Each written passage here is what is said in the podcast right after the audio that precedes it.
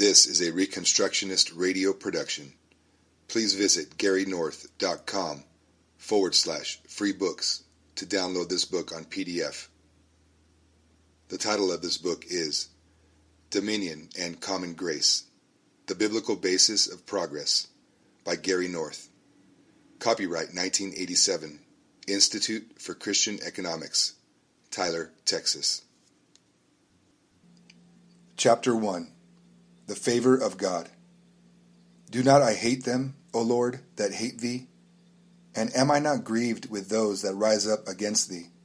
I hate them with a perfect hatred. I count them mine enemies. Psalm 139, 21 and 22. For the scripture saith unto Pharaoh, Even for this same purpose have I raised thee up, that I might show my power in thee, and that my name might be declared throughout all the earth. Therefore hath he mercy on whom he will have mercy, and whom he will he hardeneth. Romans 9, 17 and 18. Perfect love casteth out fear. 1 John 4:18. If David's encounter with Goliath is evidence, so does perfect hatred against God's enemies. David was the greatest warrior in Israel's history. I would argue that this was to a large degree because he hated God's enemies with a perfect hatred. The perfect love of God necessarily involves the perfect hatred of God's enemies. Van Til has argued that men are to think God's thoughts after him. Men think analogically and recreatively. We think as creatures, not creators. David the psalmist thought analogically to God. He hated God's enemies with a perfect hatred. His perfect hatred of God's enemies as a sinful and limited man points to God's perfect hatred as a perfect and omnipotent God. God's perfect hatred makes him a warrior, too. What is an enemy army in the face of such a warrior? This should remind us. What shall we then say to these things? If God be for us, who can be against us? Romans 8:31. God, the perfect hater, will break all his opposition. His church will march in victory behind this perfect warrior. God hates his enemies without compromise or shadow of turning. As history progresses, God's holy hatred will become increasingly operational and increasingly visible until that final day when his perfect hatred will become institutionalized in the lake of fire. Revelation 20:14. History should be understood as the working out of God's implacable hatred of his enemies, human and demonic, alongside of his irresistible grace and mercy to God's people. The hatred of God and the love of God are equally ultimate in principle, and this equal ultimacy will become visible as history progresses. This leads us to what unfortunately became the key question in the 20th century debate over common grace. Does God in any way favor the covenant breaker? This has been the focus of the argument in the last 60 years between those who affirm and those who deny the existence of common grace. This was the debate that split the Christian Reformed Church in 1924, and an endless recounting of that debate by the splinter church, the Protestant Reformed Church, keeps the church's distinctives alive. The Christian Reformed Church is now debating the ordination of women elders, so the theological and epistemological subtleties of the debate over common grace have long since eluded them. I argue in this book that the narrow focus of this debate muddied the waters. The key issues of the common grace debate are eschatological and covenantal, not meteorological. See the next subsection, Matthew 5 44 through 45. Nevertheless, I wish to save time, though not trouble. So let me say from the outset that the Christian Reformed Church's 1924 formulation of the first point is defective. The Bible does not indicate that God in any way favors the unregenerate. It says the opposite. He that believeth on the Son hath everlasting life, and he that believeth not the Son shall not see life, but the wrath of God abideth on him. John 3:36. The wrath of God abides on the unbeliever in the present. But as we shall see, this wrath takes the form of favors, not favor, shown to the unbeliever in history. ethical separation, common gifts. There is a fundamental ethical separation between the saved and the lost. God hated Esau and loved Jacob before either was born. Romans 9, 10 through 13. The ninth chapter of Romans, and these verses in particular, may bother some people, but they shouldn't. The startling fact described here is not that God hated Esau before he was born, for Esau, like all men, was a son of Adam.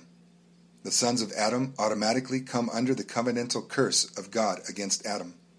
Sin, after all, is original sin. The startling fact is that God loved Jacob before he was born. Sin influenced men, unfortunately, tend to be startled by the fact that God hated innocent, unborn Esau, as if men were in any sense innocent before God in their fallen condition at any point in their lives. People are legally innocent at birth before the courts of men, which is why abortion is murder, but they are never innocent in the perfect court of God. They do not need to reach a supposed age of direction in order to be condemned by God. Esau didn't need to be born to come under God's wrath, nor did Jacob need to be born to come under God's favor. Adam's sin doomed Esau, while Christ's atoning work saved Jacob. God imputed Adam's sin to Esau and Christ's atonement to Jacob, according to the perfect counsel of his sovereign will. As Paul wrote concerning the mercy of God, Therefore hath he mercy on whom he will have mercy, and whom he will he hardeneth. Romans 9:18. If this bothers you in any way, let me issue a warning. You are thinking humanistically. God's gifts to the unregenerate. What are we to make of the Bible's passages that have been used to support the idea of limited favor towards God, towards creatures, including demons in general? Without exception, they refer to gifts of God to the unregenerate. They do not imply God's favor. The 1924 Synod stated categorically and without qualification concerning the favorable attitude of God toward mankind in general, and not only toward the elect. The Synod declares that according to Scripture and the Confession, it is certain that, besides the saving grace of God bestowed only upon those chosen to eternal life, there is also a certain favor or grace of God manifested to his creatures in general. I assume that creatures in general means, basically, creatures in general.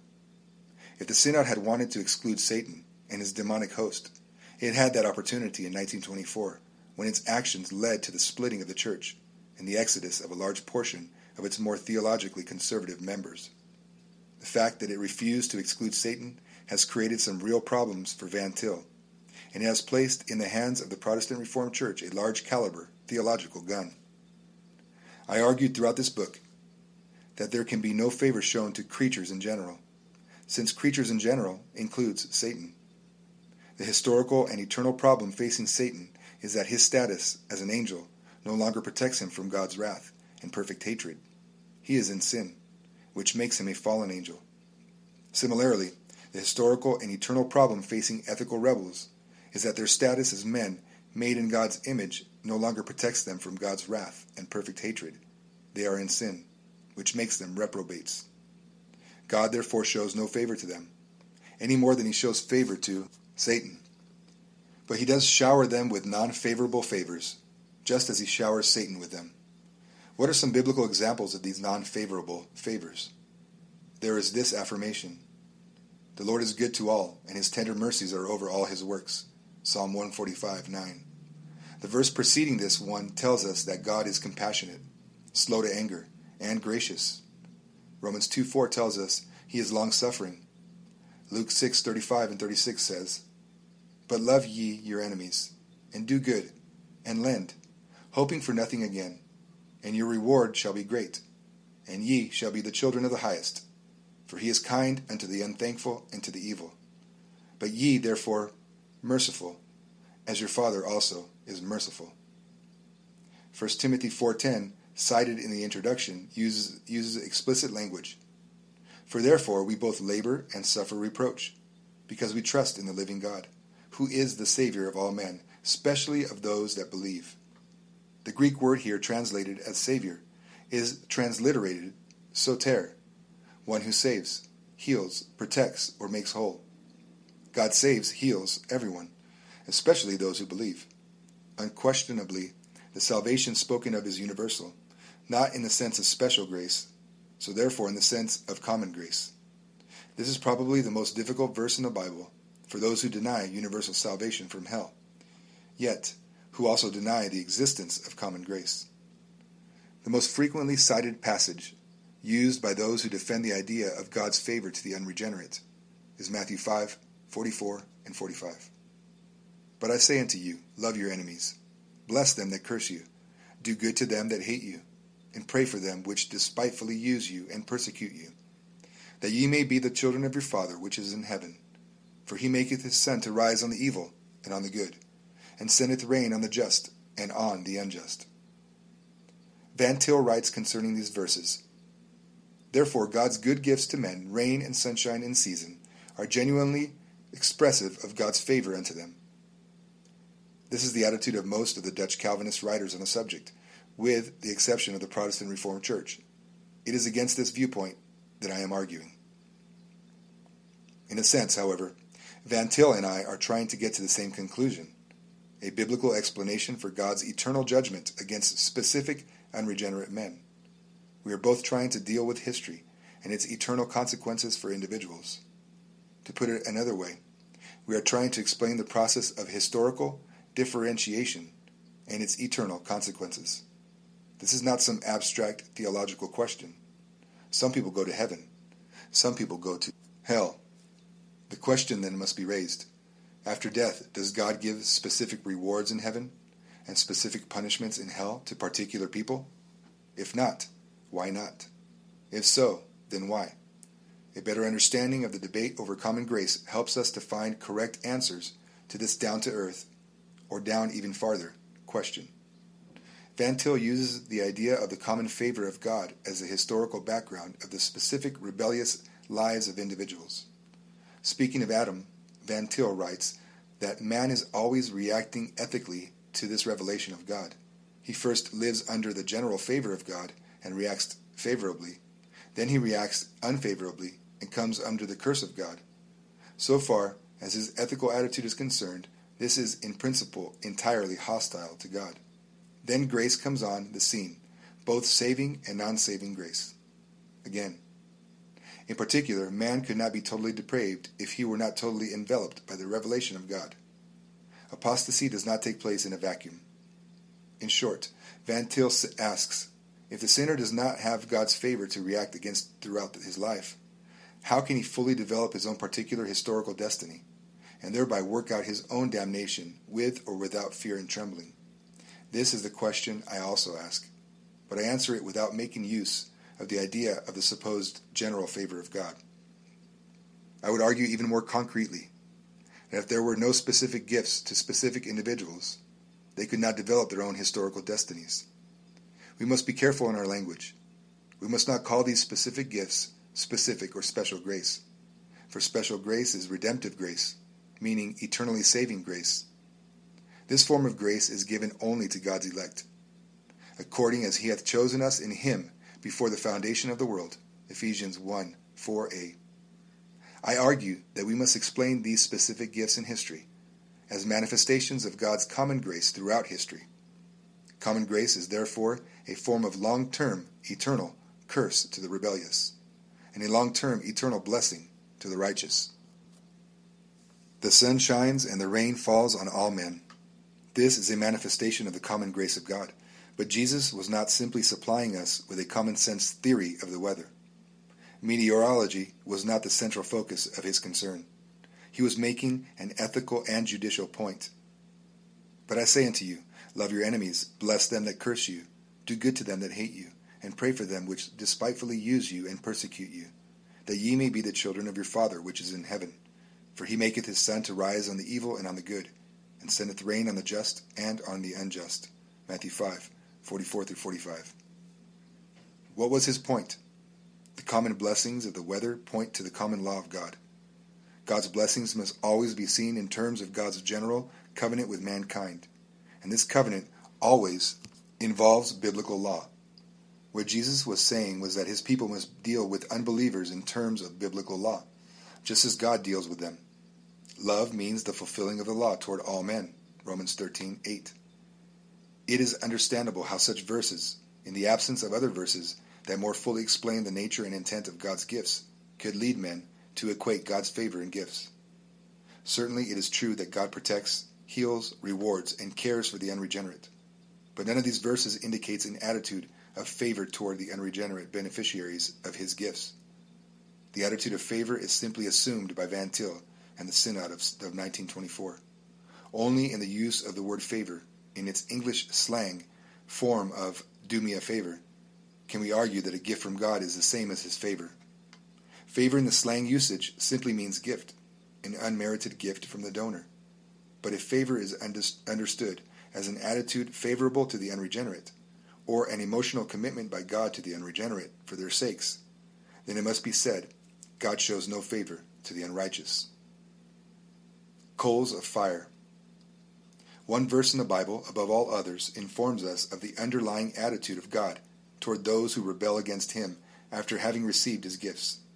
This passage is the concomitant to the oft quoted Luke 6:35 and 36 and Matthew 5:44 45. It is Proverbs 25, 21 and 22, which Paul cites in Romans 12:20. If thine enemy be hungry, give him bread to eat, and if he be thirsty, give him water to drink, for thou shalt heap coals of fire upon his head, and the Lord shall reward thee. Why are we to be kind to our enemies? First, because God instructs us to be kind. He is graciously kind to them, and we are to imitate him. Second, by showing mercy, we thereby heap coals of fire on their rebellious heads. From him to whom much is given, much shall be required. Luke 12, 47 and 48. Our enemy will, will receive greater punishment through all eternity because we have been merciful to him. Third, we are promised a reward from God, which is always a solid reason for being obedient to his commands. The language could not be any plainer. Any decision of common grace which omits Proverbs 25, 21, and 22 and Romans 12:20 from consideration is a misleading and incomplete discussion of the topic. And I hasten to point out, Van Til never mentions it. Love and hate in biblical law. The Bible is very clear. The problem with the vast majority of interpreters is that they still are influenced by the standards of self proclaimed autonomous humanism. Biblically, love is the fulfilling of the law, Romans 13:8. Love thy neighbor, we are instructed. Treat him with respect. Do not oppress or cheat him. Do not covet his goods or his wife. Do not steal from him. In treating him lawfully, you have fulfilled the commandment to love him. In so doing, you have rendered him without excuse on the day of judgment. God's people are to become conduits of God's gifts to the unregenerate. We must be gracious, for God is so gracious. But never forget, we must hate God's enemies as he hates them. This hatred must always take place within the confines of biblical law. We must love and we must hate. The two are equally ultimate. Let me raise a key question, which the reader may already have thought of. How can holy hate operate within the framework of biblical law if love is the fulfilling of the law? At this point, we come to the hidden genius of biblical law. It is an instrument of grace and also an instrument of condemnation. This is Paul's message in Romans 6 through 8. It kills, but it can lead to life if God regenerates the law cursed sinner. At the cross, the law became the basis of Christ's condemnation as well as our deliverance. We are to obey biblical law, for it is simultaneously an instrument of destruction against God's enemies and an instrument of reconstruction for God's kingdom. We act lawfully toward our enemies, always bearing in mind this twofold aspect of law. Like the covenant, biblical law has two sides blessing, and cursing. We are not to imagine that every good gift that we give to the lost must be given in an attempt to heap coals of fire on their heads. We do not know God's plan for the ages, except in its broad outlines. We do not know who God intends to redeem. So we give freely, hoping that some might be redeemed and the others damned. We play our part in the salvation of some and the damnation of others. For example, regenerate marriage partners are explicitly instructed to treat their unregenerate partners lawfully and faithfully. For what knowest thou, O wife, whether thou shalt save thy husband? Or how knowest thou, O man, whether thou shalt save thy wife? 1 Corinthians 7:16. God says that we must treat our friends and enemies lawfully, for they are made in the image of God. But we are to understand that our honest treatment makes it far worse on the day of judgment for those unrepentant sinners with whom we have dealt righteously than if we had disobeyed God and been poor testimonies to them, treating them unlawfully. They have rebelled against a greater specific manifestation of God's grace to them. From him to whom more is given, more is expected. Since this extra gratefulness is not forthcoming from them, their punishment is greater for all eternity. Some sinners will be brought to eternal salvation as a result of God's earthly grace to them by means of our gift of lawful dealing, while others will be brought to a more severe eternal condemnation as a result of God's earthly grace to them by means of our gift. God gives ethical rebels enough rope to hang themselves for all eternity. This is a fundamental implication of the doctrine of common grace. The law of God condemns some men, yet it simultaneously serves as a means of repentance and salvation for others. Romans 5 19 and 20. The same law produces different results in different people. What separates men ethically and eternally is the saving grace of God in election. The law of God serves as a tool of final destruction against the lost, yet it also serves as a tool of active reconstruction for the Christian. The law rips up the kingdom of Satan just as it serves as the foundation for the kingdom of God on earth. Equal ultimacy, unequal effects. Just as the idea of eternal punishment is equally ultimate in the covenant as the idea of eternal blessing, so is the idea of temporal destruction equally ultimate with temporal reconstruction. But there is this, this, this difference. Reconstruction is a positive process and expands its influence over time. Destruction is negative. In hell, it may or may not be that men increase in their rebellion throughout eternity, learning new ways to resent God and curse Him. I do not know. But in the perfect consummation of the new heaven and new earth after resurrection day, men will learn ever more about God and His creation, as finite creatures working to understand the infinite. Redeemed men will heap new praises to God throughout eternity as they learn more of His glory. He is infinitely good. There will always be more to praise. In short, when it comes to the glory of God, there's plenty more where that came from. Thus, while, while election and reprobation, blessing and cursing, resurrection unto eternal life, and resurrection unto the second death, Revelation 20:14, are equally ultimate in principle in the covenant. They are not equally ultimate in their respective effects in eternity. The manifestation of God's glory is positive in the post-resurrection new heavens and new earth, and negative in the eternal lake of fire. The manifestation of God's glory is progressive, developing, in a positive feedback sense in the consummated new heavens and new earth. Notice that I keep saying the consummated new heavens and new earth. We are now living in the pre consummation new heavens and new earth. Isaiah 65, 17 through 20. This, too, is marked by positive feedback.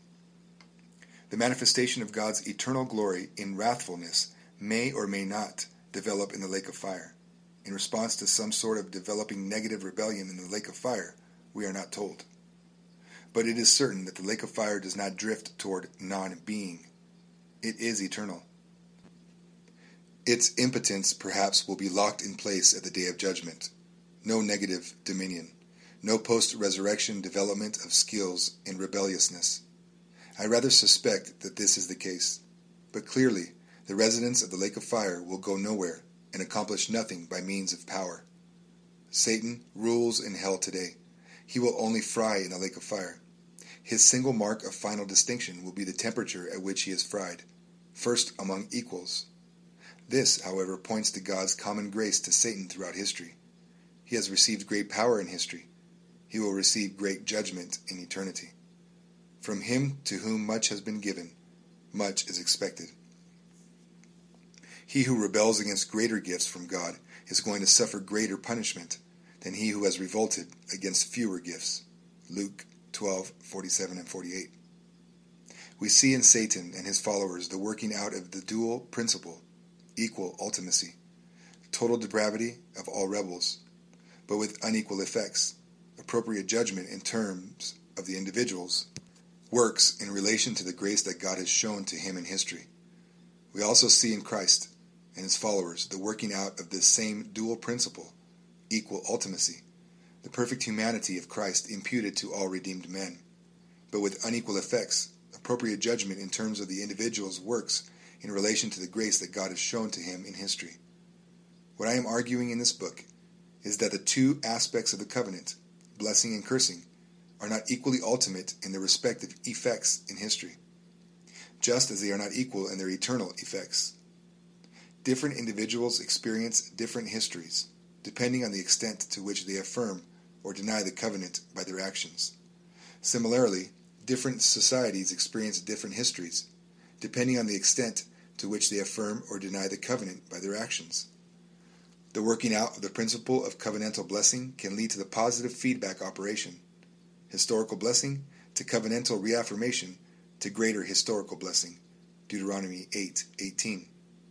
8, a theonomic postmillennialist should argue that it does eventually operate in history in this fashion, leading to millennial blessings.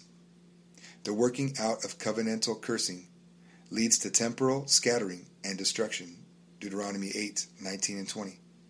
Every Christian theologian admits that the working out of covenantal cursing in history eventually, eventually leads to final destruction for God's enemies. Theologians debate only about the historical path of this development to final judgment premillennial, amillennial, or postmillennial. Consistent living. As I argue throughout this book, it is only because ethical rebels are not fully self consistent historically in their ethical rebellion that they can maintain power and external gift from God. If they were fully self consistent, they would, without exception, all commit suicide. For all those who hate God love death. Proverbs 8:36b. A fully self-consistent ethical rebel could be no threat to God or God's people if they were also fully self-consistent, as we will see throughout eternity. Christians are supposed to become more consistent with the religion they profess. They are to imitate the perfect humanity, but not the divinity of Jesus Christ. It is only because God's people are not yet fully self consistent ethically that they need the services of sinners, the division of labor in history sinners who are themselves not fully self consistent ethically. After the resurrection, both groups are allowed by God to become fully consistent ethically, and therefore they must be separated from each other eternally. God wins, Satan loses. We win, they lose. End of argument. End of ethical inconsistency. When God at last is ready to judge mankind and make ethically perfect all his saints, then he permanently separates the saved from the lost. Perfect saints will no longer need to rely on the productivity of the rebels. The ethical rebels will no longer need to be restrained by God in the working out of their anti God presuppositions. God's restraint and his gifts to the rebels then cease. He sends fire upon them. Revelation 29. History will end because the Christians will have come so close to self consistent living that rebels cannot stand to live close to them. So God will at last separate the wheat from the tares. This is the central theme of this book. Favor to Satan? The idea that God shows favor to ethical rebels eventually comes into conflict with the idea of God's gifts to Satan, which are said by the defenders of the 1924 Synod not to involve God's favor. They have to admit that God gives Satan gifts. There is no question that the grace of God in extending temporal life to mankind after the rebellion of Adam also involved extending time to Satan and his angels. There is no question that the grace of God in extending all other temporal blessings to mankind after the rebellion of Adam, knowledge, law, power, peace, etc., also involved extending these same blessings to Satan and his angels. If nothing else, Satan is empowered by God to establish satanic covenants with his followers. Covenants that bear four of the five marks of God's covenant. All of life is covenantal. The battles of life are therefore covenantal. Anything that happens to those who are under God's covenant affects the working out in history of God's covenantal church. Anything that happens to those who are under Satan's covenant also affects the working out of Satan's covenantal anti church. When God extends gifts to all men, he thereby extends gifts to Satan's covenantal anti church. If Satan's earthly troops fare well, then to that extent Satan also fares well, of course, leading always to Satan's eternal farewell. There could be no discussion of God's gift to men in general without a discussion of God's grace to Satan. To the extent that human language can express reality, the same kinds of gifts that God extends to mankind in general are also extended to Satan and his demonic host time, law, power, knowledge, etc. This raises a very real problem for Van Til. How can he assert that God's common grace demonstrates God's favor to all men in some sense, without leading him to be the obvious conclusion? Namely, that God's common grace also demonstrates God's favor in some sense to Satan. Van Til never deals with this problem in a straightforward manner. This is understandable, since his Christian Reformed interpretation of common grace is threatened by this fundamental question. He does assert that Satan is not an object of God's favor. He says this in relation to his rejection of Dutch theologian Klaas Schilder's view of common grace. Van Til versus Schilder. Schilder, a brilliant Dutch theologian, was asked by a Christian Reformed writer in 1939, 15 years after the 1924 Synod, to offer his opinion concerning the 1924 formu- formulation of common grace. Schilder rejected point one, as I do, and as the Protestant Reformed Church did and still does. Schilder recognized that if God's common grace is defined as God's favor to unregenerate men, And there is no way to distinguish God's favor to mankind from favor to the creation in general. He therefore rejected the wording of the Synod's first point. He rejected the notion that God shows favor to creatures in general, including the non elect. Creatures in general, Schilder said, includes fallen angels. Van Til summarizes, and God certainly is not favorable to devils. This is the crux of the matter. But Van Til, now wanting, wanting to break with the 1924 Synod, avoids the crux. Instead, he launches into one of his rambling philosophical digressions for several pages on why we must reinterpret what Schilder is saying, why we must reject what Schilder is saying, and what the Synod meant to say. It includes the familiar references to Plato, Arminianism, the full bucket difficulty, brute facts, rationalism versus irrationalism, analogical reasoning, neutrality, and so forth. The following sample is representative. For better or worse, Synod meant to teach that God has a certain attitude of favor to all men as men. The use of the broad popular phrase creatures in general gives no justification for draw, drawing such consequences as Schilder has drawn. Besides, the broad phrase itself expresses the fact that God loves all his creatures. And as for the idea that God loves all creatureliness as such, including the creatureliness of the devil, this is, we believe, intelligible only if we use it as a limiting concept. A limiting concept? Shades of Immanuel Kant. If this is what the Synod meant to teach, then it should have waited to say what it meant in clear language that normal God fearing people can understand, rather than rushing a poorly worded statement through the bureaucracy and driving out a man of the stature of Herman Hoeksema and thousands of his followers. When you face both Herman Hoeksema and Klaas Schilder in theological debate, you had better have your arguments ready. In this instance, Van Til didn't have them ready. Van Til is quibbling, quibbling desperately. The fact is, the synod was wrong, and all the limiting concepts in the world will not make what it, what it said correct.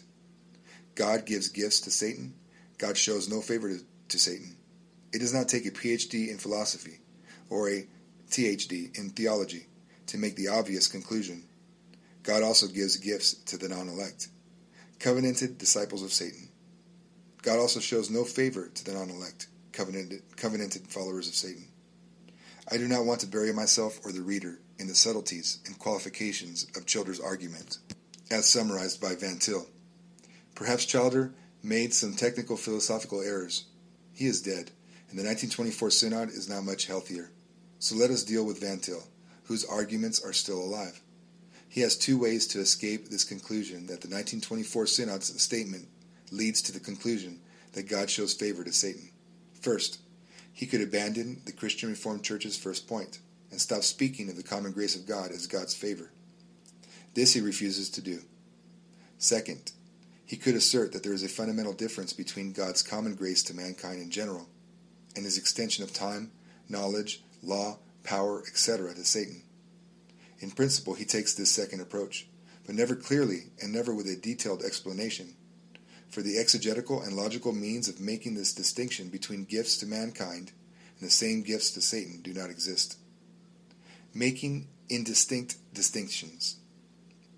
Van Til cannot make the distinction by an appeal to the image of God in man, which Satan does not possess. Van Til quite correctly argues that the image of God in man is essential to the very being of man, and it never departs, even in eternity.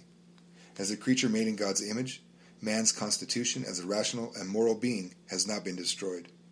The separation from God on the part of the sinner is ethical.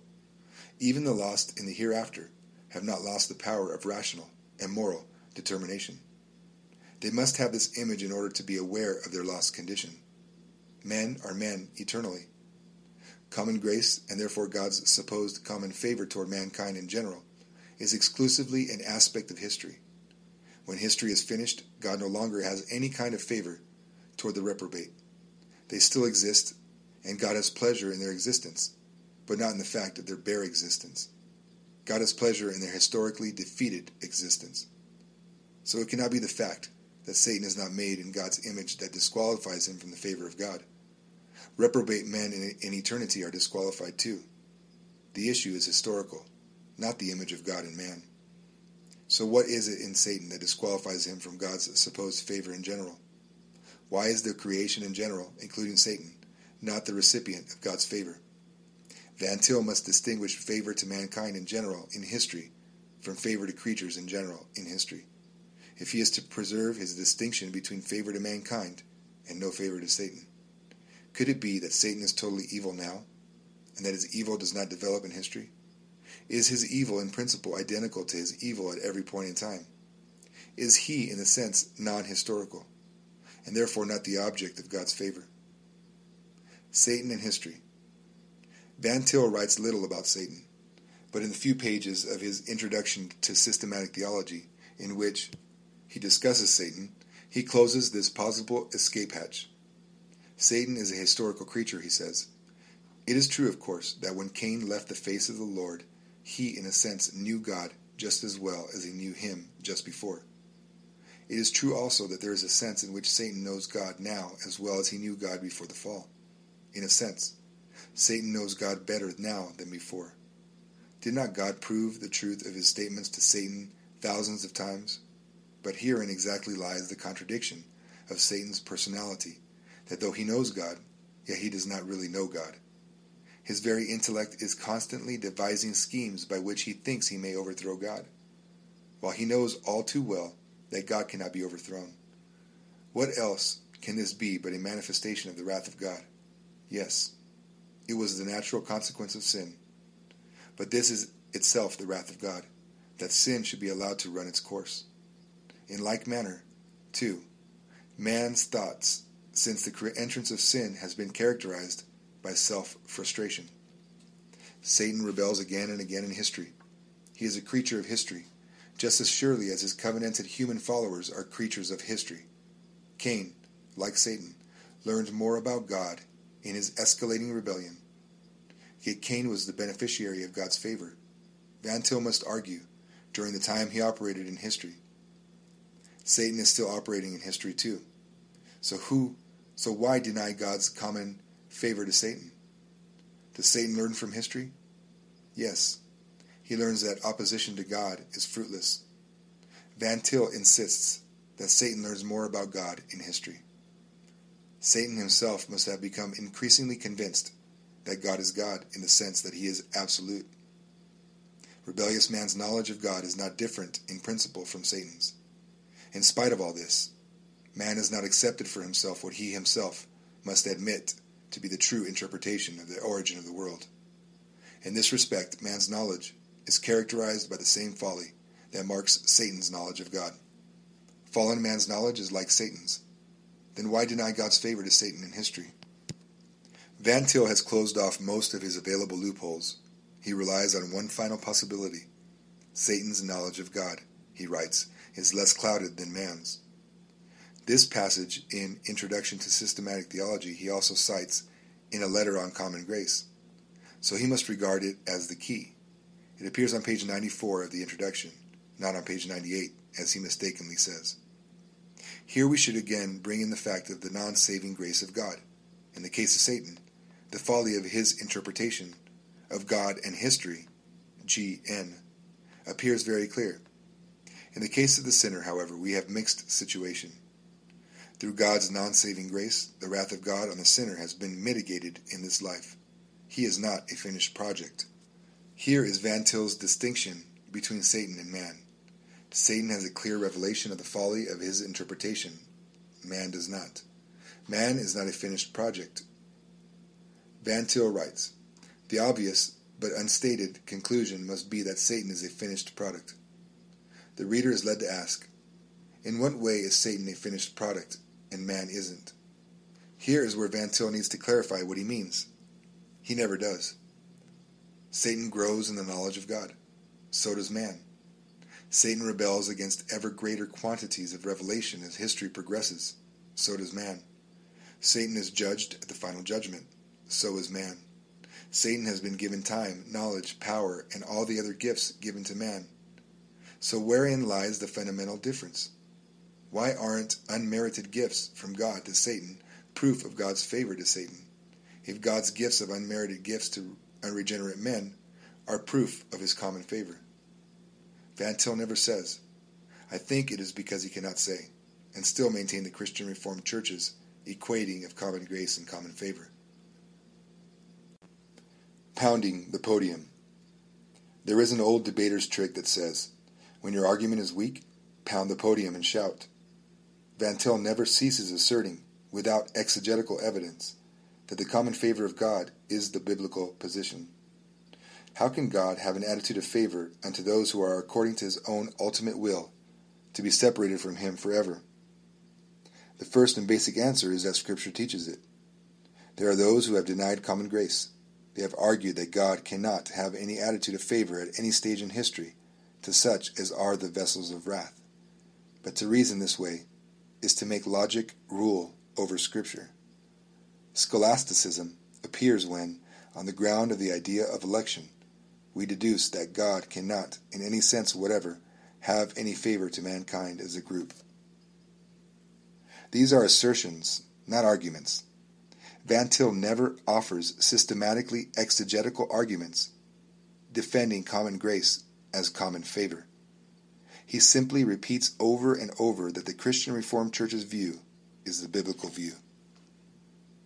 Common grace without favor. The proper view is something very different. God's common grace implies no favor to the lost in history. Therefore, God's common grace can be said to extend to Satan. Satan's forces, both demonic and human, receive unmerited gifts from God. Christ died for the whole created order, John 3:16, including Satan. He did not die in order that, in order that the offer of salvation be made to Satan. No such offer is ever made. The offer of eternal life goes only to men. It is possible to argue that in this sense, the death of Christ for Satan differs from the death of Christ for unregenerate people. But however the theologians want to debate this difference, it clearly has to do with some aspect of special soul saving grace, not common grace. The distinction applies to the free offer of the gospel to men and not to Satan. It does not apply to the common gifts of life, knowledge, law, power, etc. The unmerited gifts from God serve to condemn both the unregenerate and Satan and his angels. These gifts do not imply favor. They simply are means of heaping coals of fire on rebellious heads, human and demonic. Conclusion Christ is indeed the Savior of all people prior to the day of judgment. 1 Timothy 4.10 Christ sustains the whole universe. Colossians 1.17 Without him, no living thing could survive. He grants to his creatures such gifts as time, law, order, power, and knowledge. He grants all of these gifts to Satan and his rebellious host. The answer to the question Does God show his grace and mercy to all creation, including Satan?